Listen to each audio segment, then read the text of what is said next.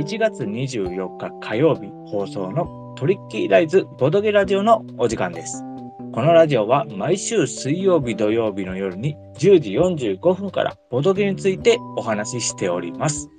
Spotify 各ポッドキャストでも聞けますので、そちらのチャンネルの登録もよろしくお願いします。ということで、先ほどもお伝えしたま、お伝えさせてもらった通り、今夜の MC は、商品力とその売り方で物は売れるのだなというのをつくづく本を読んで感心したゲームデザイナーの安里と、鉄兄は本日体調不良ということで休みになっておりますので、一人でお送りさせてもらっております。ご当地さん、いらっしゃいませ。今日はちょっと鉄兄が、えっ、と、体調不良ということで、一人で30分間話させてもらいさせ、思っております。ということで、最後までゆっくり聞いていただけたら嬉しいです。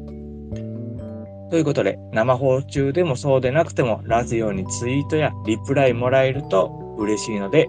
あと、ラジオが面白いと思いましたら、いいね、リツイート、あとトリッキーライズ公式のフォローもよろしくお願いいたします。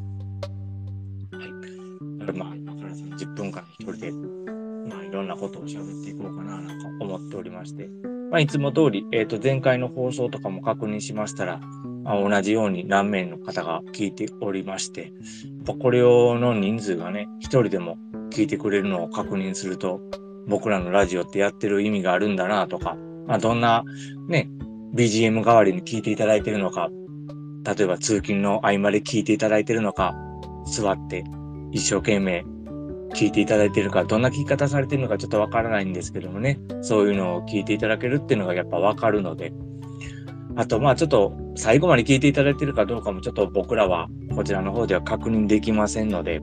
あのね、ちょっと面白くないわって言ったら1分2分で切られてる方もおられるかもしれないんですけど、できれば最後まで聞いていただけたらなと思っております。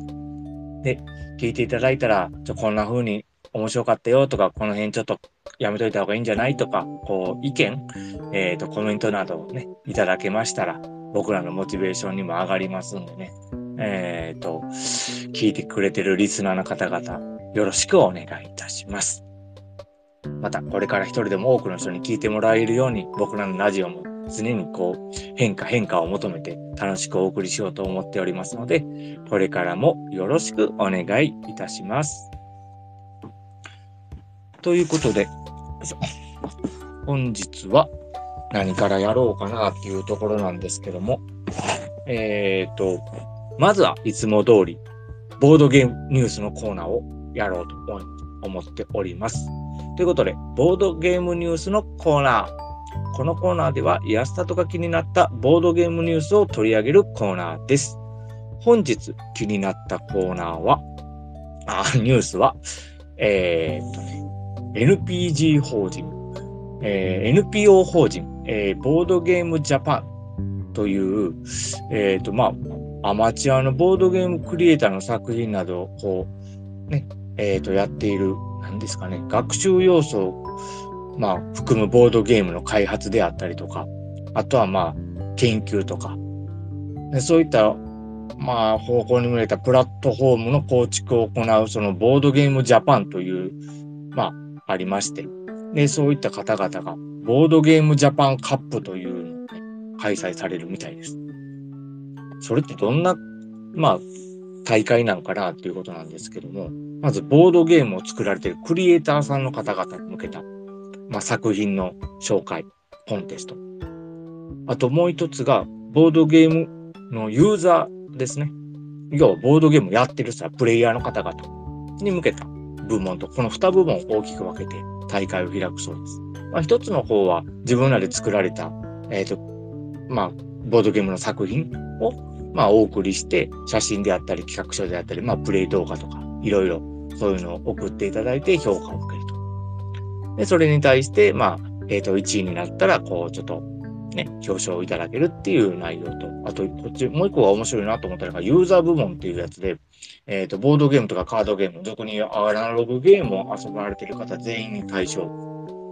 まあ募集の内容っていうのが、ボードゲームの魅力を伝える文章または画像ということらしいんです。で、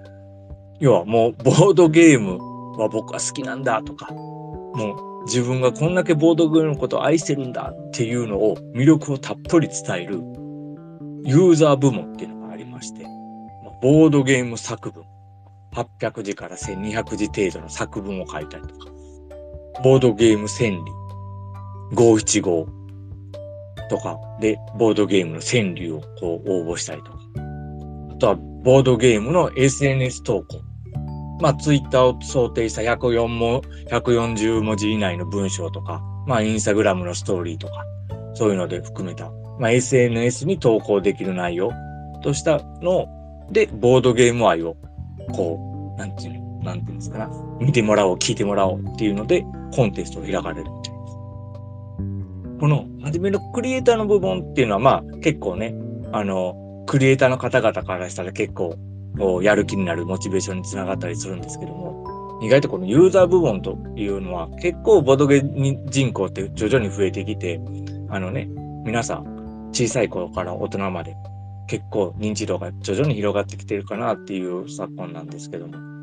まあこういうのにも一度自分たちが考えたボードゲームの作文であったりとか、まあ、川柳であったり、まあ、投稿など皆さん結構ね、ツイッターとか見てたりとか、インスタとか見てたら、あの、広まってると思うので、そういうので自分のちょっとこういけてるなと思う投稿とかを、えっ、ー、と、まあ、応募してみてはいかがでしょうか。トラベスさん、はじめましてかな。よろしくお願いします。ちょっと本日は、普段でしたらちょっと公式の鉄ニーと、僕、安里が2人でお送りしてるラジオなんですけども、ちょっと鉄兄が今日体調不良ということで、僕が30分間ひたすら喋り続けるという状況になっております。よろしくお願いします。では、話戻しまして、ボードゲームニュースとしては一つそういうのが取り上げられましたね。で、あとね、もう一個あるのが、武蔵野銀行っていう、まあ、銀行のところで、えー、っと、まあ、そこの一般社団法人未来技術推進協会さんが開発した埼玉県版の SDGs ボードゲームっていうのを開発されたみたいなんです。それを武蔵野銀行さんが、その社員さん、業員さんに向けて、まあ、研修実習をしたっていう記事が取り上げられてるんです。で、これはまあ、ボードゲームの中の、その中身っていうのは、まあ、埼玉県の固有の課題の解決策が組み込まれて、それに対して SDGs と遊ぶボードゲームと、を掛け算して組み込まれたゲーム研修みたいなのがされたみたいなんです。で、こういった記事も、まあ僕ちょっと見つけまして、まあ研修の中にはもうもちろん若手の人間もそうなんですけども、まあ中堅社員であったりとか、そういった方々も全員で約30名ぐらい参加されたみたいで、で、まあ、チーム戦なのかな？あの、SDGs の目標に向けた、こう、まあ、取り組みを、ゲームを通して理解していこうというの。ね、結構、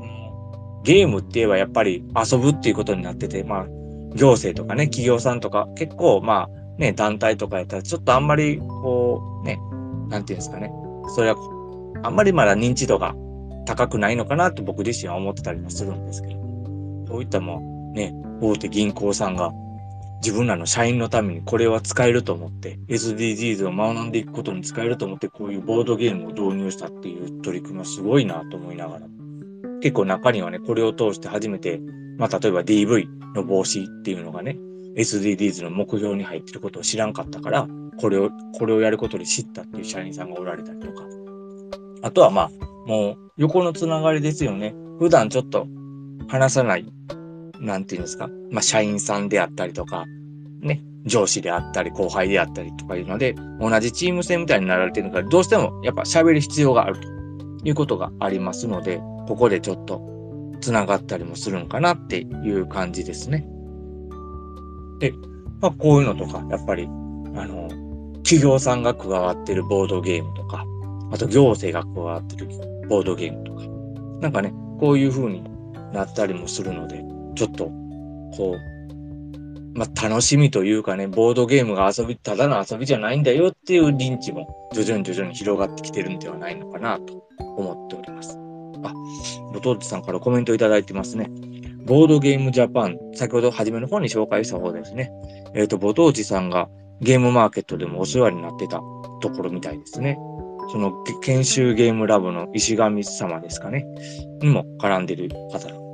で。結構ゲームマとかにも参加されてるみたいなんで、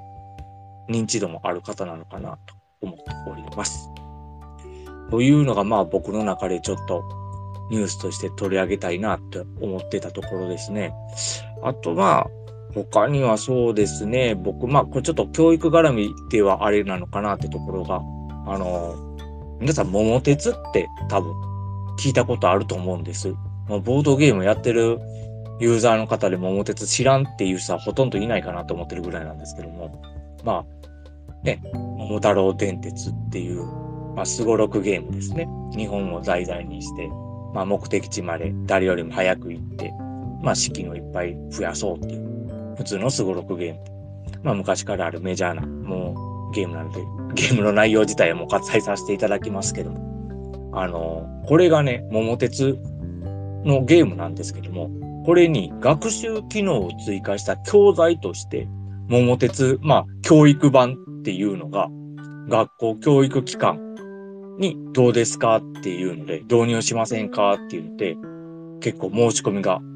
今日ですね、24、4日から開始されたみたいです。ちょっとまあ、教材用と使うので、あの、キングボンビーとか、貧乏神とか、ちょっとそういうゲーム性の中、ね、一発逆転とかそういうわけではなくて、あくまでも教育、あの、教材として使うので、なんていうんですかね。まあ、地理であったりとか、まあ、経済であったりとか、そういうところを学べるというところを第一にコンセプトで置いて作られてるみたいですね。なんで、まあ、物件を買い集めて資産額を増やすっていうゲームなんですけども、ここにはどういう、あの、なんていうんですか、名産物があったりとか、何々県にはどんな名産物があったりとか、資産を増やすためにはどうしたらいいんだとか、そういうのを、まあ、桃鉄を通して知れると。でゲーム自体はもうサイコロを振ってマスを進めてやっていくゲームなので、これ正直小学生でも遊べると思います。実際僕も小学校の頃にこれ鬼ハマりしたのを覚えてますし、で、やっぱりね、人気があるからこそ、まあ、昭和、平成、令和にかけて今でも愛され続けてるゲームで、少し前にも令和の桃鉄とか言って、普通にスイッチ版か何かかな、ちょっと詳しくあれなんですけども、出てたはずです。そういうのがね、実際教育版、教材としてとうとう使われる気が来たかと。実際結構ね、ボードゲームユーザーとかが、まあ、ちょいちょいなんですけど、この桃鉄で地理を学んだとか、桃鉄でそのなんていうの、金の使い方、お金の使い方を学んだとか、理不尽さを知ったとか、意外とそういう方って多いと思うんです。僕自身も日本地図を覚えたのってちょうど小学校の時、2、3年生頃かな、日本地図をこう、社会の勉強とかでこう覚える機会が多分あると思うんですけども、ちょうどその時にドンピシャでやってたんで、結構苦労せずに覚えてた、覚えれたなと。県庁所在地とかね。あとまあ場所とか、なんとか地方とかのそういう地理感とかも意外とこれで学んでた知らず知らずのうちに。覚えようと思って覚えた記憶があんまないので、まあこういうのを通してあの、ゲームを通してお子様たちのその勤務教育にも手助けになってるっていうのはやっぱりすごいことなんじゃないかなと思っております。こういうのでもね、ゲームと教材、教育。まあ、ツイッターでもよく流れてますよね。学びとボードゲームとか、あの、教育とボードゲームとか、母育てとかね、いろいろそういうキーワードとかでもね、やられてて、少し前では、ボードゲームと塾を掛け合わせるね、塾を開いた方とかおられたりとか。で、もうもちろんそのボードゲーム、ゲーム自体が教科書の教材として使ってる学校があったりとか、なんかいろんなのにね、ボードゲームって活躍しつつあって、それはやっぱり、なんか認知度が、あの、広がってきてる証拠なのかなと思ってたりしております。ということで、本日のボードゲームニュースは以上になります。ということで、一旦 CM 入ります。ボードゲームをエンターテインメントに、カンナジャパンの鍋社長、ボードゲームシェアハウスを池袋に起こしたバブ、ボードゲームコーディネーターの高弘、賑やかしい3人が提唱するこれからの未来像。あなたもボードゲーム界を世間に広がる活動の輪に加わりませんか？楽しく、熱く、元気よく、やりすぎぐらいがちょうどいい。詳しくは Twitter チームキテレツで検索してね。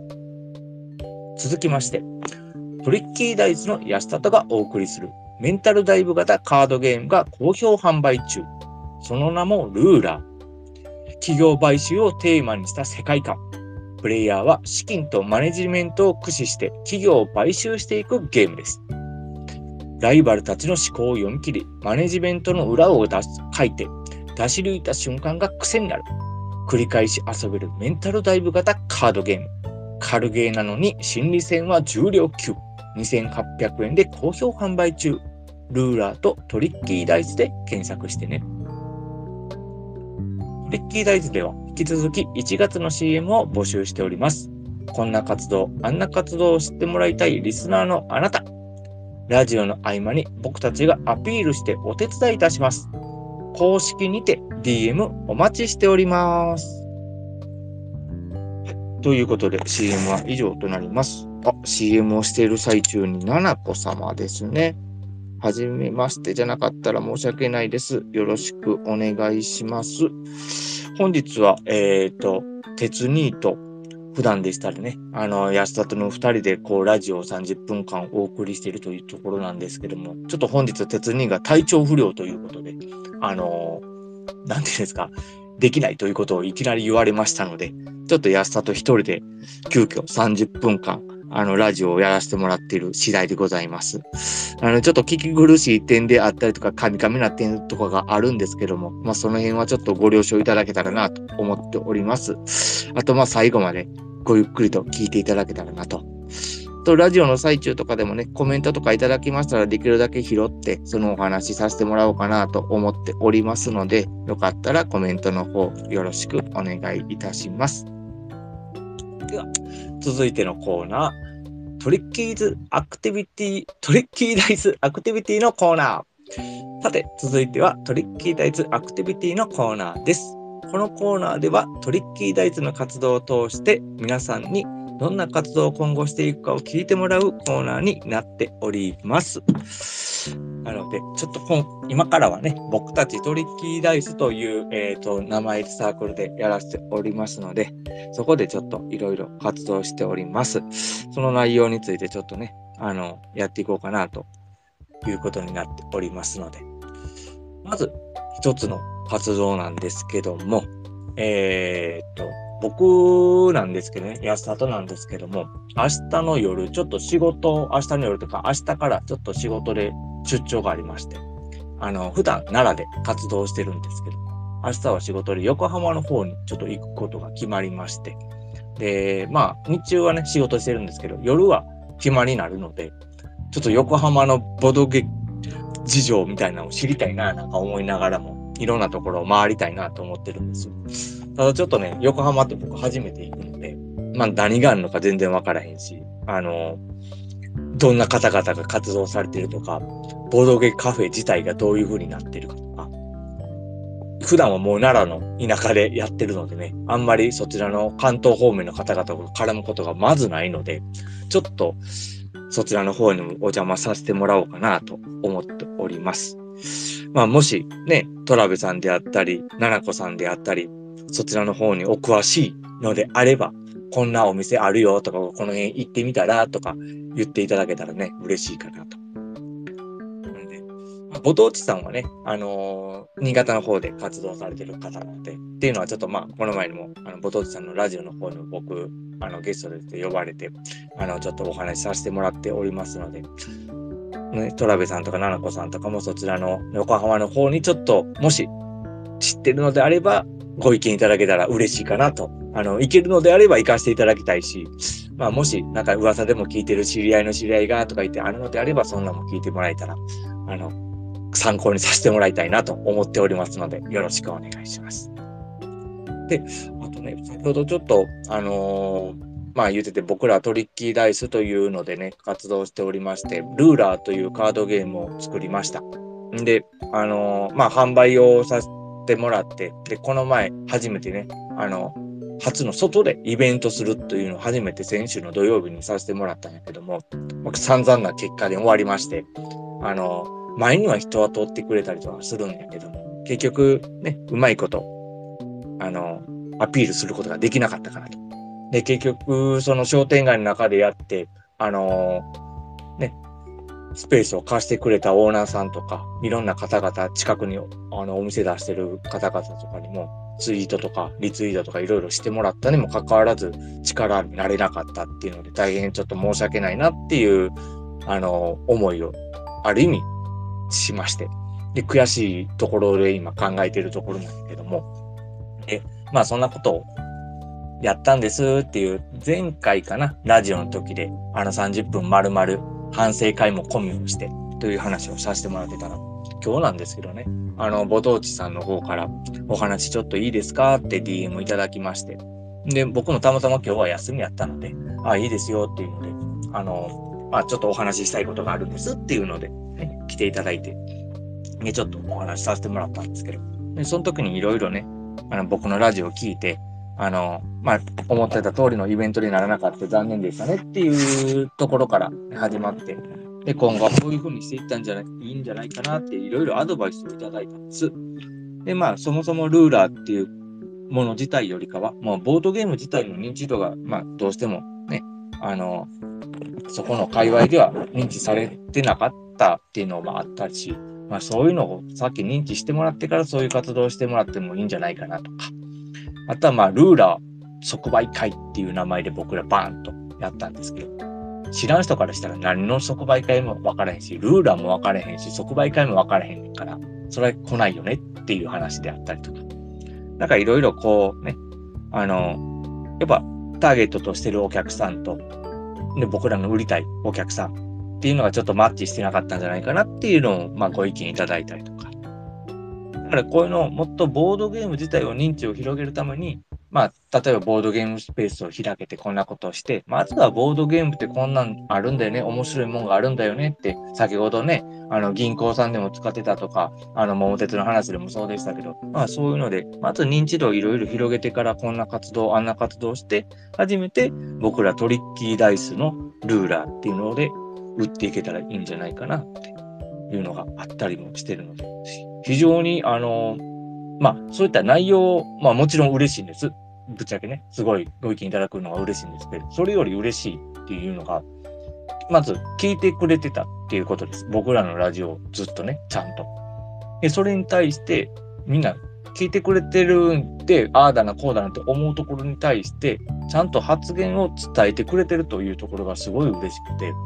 あのー、ね、ご当地さん自体もね、思うところもあるし、まあ、コーディネーターということでね、あの、ボードゲームを広めていこうという活動をされている方なんで、まあ、僕ら片田舎に住んでいる奈良の人間を、に対して、もっと、こうやったらもっと広まるんじゃないもっと面白くなるんじゃないっていうアイデアを、すごいダイレクトに直接伝えていただいたりとかしてるので、こういうのってやっぱりね、なんか横のつながりが少しずつでも広がっていってるんではないんかなと思いながら、そこがすごい嬉しかったです。あの、なんやろな、これもし僕がやってなかったら、ボードゲームをやってなかったら、もちろんこういうのなかったし、これを続けてなかったらもっとやってなかったと思うんです。なのでね、なんかこう続けていくっていうのはすごい大事やなと思ってて。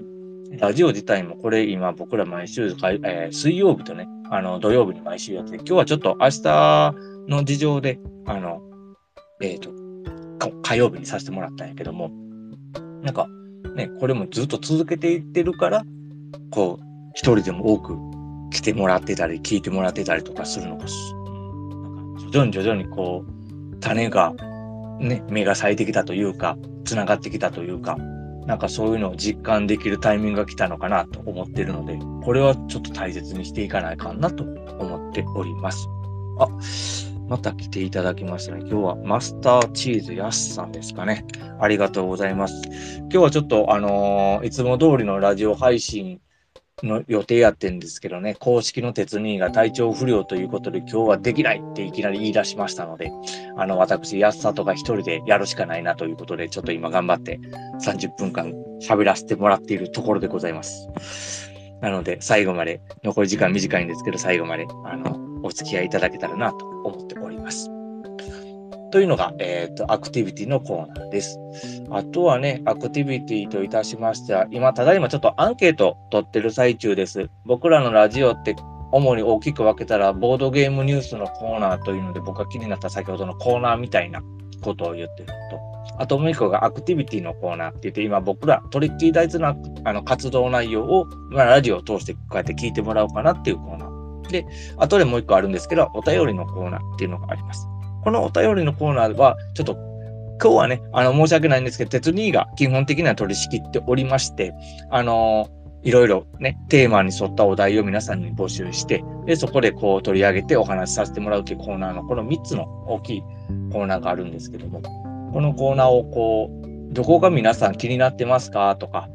なんかそういうのをちょっと今アンケート取ってる最中です。で、逆にこういうコーナーがあった方が面白いですよとか言ってくれたら、まあそんなコーナーも検討しながら今後取り組んでいこうかなと思ってたりするので、よかったらトラベさんであったり、ナナコさんであったり、マスターチーズヤスさん、ボトウチさんも、よかったらそのアンケートお答えいただきまして、あの、コメントとかいただけると僕らも、あ、こういうふうに、もう聞いてくれてるね、リスナーさんの声が直に僕らに伝わってくるので、あの、楽しんでやれるかなと思っておりますので、よかったらアンケートの方もお答えできると嬉しいです。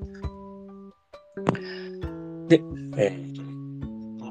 あとはね、ボドゲ、うん、そうやね、アクティビティといたしました。今ね、あの、ルーラーというのを先ほど作ったんですけども、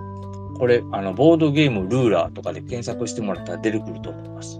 特に、あの、ボードゲーユーザーやったらご存知かな？多分知ってると思うんですけど、ボードゲーマーっていうボードゲームのサイト、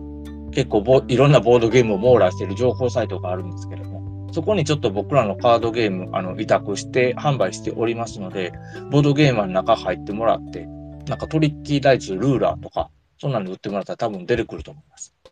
で、もし知らなかったんであれば、そこで見ていただいて、ああ、こんなゲームかって、まあ3分動画ルールとか、あの、プロモーション動画とか、なんかそんなんと、あの、作っていただいたり動画があったりするので、雰囲気だけでも伝わるかなと思いますので、見ていただいたりとか。あとは僕のツイッターの公式のプロフィールのところに、あの、EC サイトを設置してありますので、そこも行っていただいたらこう見れるんじゃないかな、なんか思っております。で、そんなんで一つでも多く、あの、ね、完売に向けて僕ら活動しておりまして、一つでもね、あの、このゲームを知ってもらいたいっていうので、まあ、ラジオも始めてるきっかけでもあるんです。で、貼っていただいて、あの、聞いて、そのご意見いただくのが一番嬉しいんですけども、こんなゲームはあったんだなって、僕らがこういうのをやってる人間がいるんだなってことを覚えていただくだけでもすごい嬉しいですし、もし他の人になんか面白いことこいつらやってんでっていうので、こう、広めていただくだけでも全然構いません。どっかのタイミングでどっかの誰かと繋がる瞬間が、やっぱりこういうことをやってたら繋がるのかなって僕自身はすごい思っておりますので、ちょっとご協力をいただけたいなと思っております。なので、あとはそうですね、地道な活動なんですけどね、地道の、あの、地元のちょっとボードゲームを取り扱ってるお店にこれ置いてもらえませんか？と直談判しに行ったりとか、あとは、なんていうの、違うところの販売のところに、あの、取ってもらえませんか？とか、えっ、ー、と、販売してもらえませんか？とか、こうね、いろいろ売り込みに行ったりとかね、足運んでとか、アピールしたりとか、地味にボードゲームが作っているところに、あの、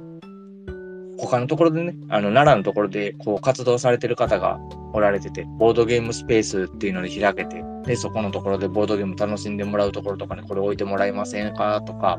あとはよくあるオープン会ですね。あの、公民館とか、スペースとか借りて、よく土日とかにこうね、ボードゲームオープン会やりますとか言って、こう、やってる時があると思うんですけど、そこの方々にちょっと持って行って、あの、これちょっと、あの、広めてもらえませんかとか、言っていただいたりとか、地味にそういう活動をこうやっていってるところなんです。で、やっぱりなかなかそれがね、売れるということにはまだ繋がってはないんですけども、やっぱりそういうのってすごいやっていかんとゼロ売れないから、僕ら頑張って一個でも売れるようにちょっと活動してるところなんで、あの、売り方こういうので、例えばね、あの、僕らこういうので売った姿を知り合いがこんな風に売ってたよとか、こんな風に私ら僕ら売ったことありますよとか、そういうのがあれば、もちろん教えていただきたいし、もちろんこう、大きなゲームマーケットとか、そういう大規模なイベントには今後参加するっていうのは大前提ではあるんですけども、そういうこと以外のところで、なんかこういうふうに売って売ってる姿を知ってるよっていうのがあれば、もちろんコメントでも DM でも何でも構いません。聞いていただいたら、あの、教えていただいたら嬉しいかなと思っております。ということで、なんやかんやで喋ってたらもう30分以上経ってるというところなんで、時間も押してまいりました。で、一応お便りのコーナーなんですけどね、あの、今日はちょっとご紹介することができないんですけども、あの、随時募集はしております。で、このお便りのコーナーなんですけども、募集先が、え、ー、と、トリッキーダイスの公式の方に、えっ、ー、と、募集をお待ちしておりますので、えっ、ー、と、ちょっと僕に直接とか、あの、僕のツイッターのところ、あの、ツイートのところにちょっとコメントでとかやりたいのこんなんありますって言われて、ちょっと取りこぼす可能性がございますので、えっ、と、できれば公式の方に直接 DM を送っていただけますようよろしくお願いします。ちなみにテーマといたしましては、子供とやりたいボードゲームというので募集しております。子供とやりたいボードゲームです。皆さんが、まあ、えー、っとね、子供がおられるんであれば自分の子供でも構いませんし、めいっ子、いっ子とか、そんなんでも全然構いません。要は小さいお子さんと一緒にやりたいゲーム、こんなゲームがあるよっていうのを言っていただけましたら、僕らそれに対してご紹介させてもらおうかなと思っております。で、えっ、ー、とね、鉄人が本日休みということで、お便りのコーナー自体本日はちょっとお送りすることができませんので、ご了承いただきたいなと思っております。ということで、えっ、ー、と、そろそろ締めの段階になっております。まあ、今日はね、急遽一人でちょっとひたすら30分間喋り続けるという形で、えー、と、やっていたんですけどね。皆さんいかがだったでしょうかね？楽しく聞いてもらいましたでしょうか？なかなか、えっ、ー、と、先ほどもそうですけど、カミカミ、テンパリ、まあ、聞き苦しいところも多々あったかな、なんか思いますけども、あのー、初めから最後までずっとこうやっていていただいてると、あ、なんやかんやで聞いていただいてるなというのがわかるので、すごい内心安心しております。んでね、あの、鉄人が今日休むっていうのを言われた時に、ああ、それやったらもう今日やめようかなって正直思ったんです。あの、一人でやったかってしゃあないしとか、一人でやっても面白くないし、で、普段あんまり聞いてくれへんし、誰もね、こうやってリアルタイムで聞いてくれる人なんかほとんどいい日から大丈夫かなとか言ってやっぱ思ったんですけども、やっぱり冒頭でも話したんですけどね、あの、前回のラジオの放送を聞いてくると、やっぱうん十人って方が聞いてくださったとか、あの、の、やっぱ見ると、やっぱり待ってくれてる人がいるんだなとか、あと、今リアルタイムで聞いていただけなくても、後日、次の日とかに聞いていただいてる方がいるんだなっていうのが分かると、やっぱりこれはちょっとね、やめん、休むっていうのは簡単にはできないかなって思いました。んで、えー、っとね、もう、碇シンジ君の逃げちゃダメだ。あの名言。レン、レンコの逃げちゃダメだ、逃げちゃダメだ、逃げちゃダメだってあのね、名言あると思うんですけど、あれを一人で2分間ぐらいつぶやきながら、やろうと。安田と乗りますということで決心した次第です。で、放送しようかななんか思いました。んで、急遽、あのね、普段作ってる打ち合わせの紙出してきて、ちょっと一人に、一人用システムにカスタマイズして、あの、ニュースも、普段やったら1個2個ぐらいしか取り上げないんですけどね、あの、まあ、何個か引っ張り出してきて、こんな時にストック置いといてよかったな、なんか思いながらも、まあ、引っ張り出してこうやって喋らせてもらいました。なのでね、あの、まあ、やれば結構できるんだなっていうのを今喋りながらでも思いましたし、皆さんも聞いていただいてるっていうのはすごい嬉しいことなんで、まあ、これからもね、あの、できるだけ休むことなく、あの、放送は続けさせてもらいたいかなと思ってる次第でございます。ということでね、次回なんですけども、水曜日、土曜日ということで、今回水曜日、昨日明日の水曜日の代わりにちょっと火曜日、今回放送ということなので、次回は1月28日土曜日、10時45分から開始予定になっておりますので、よろしくお願いします。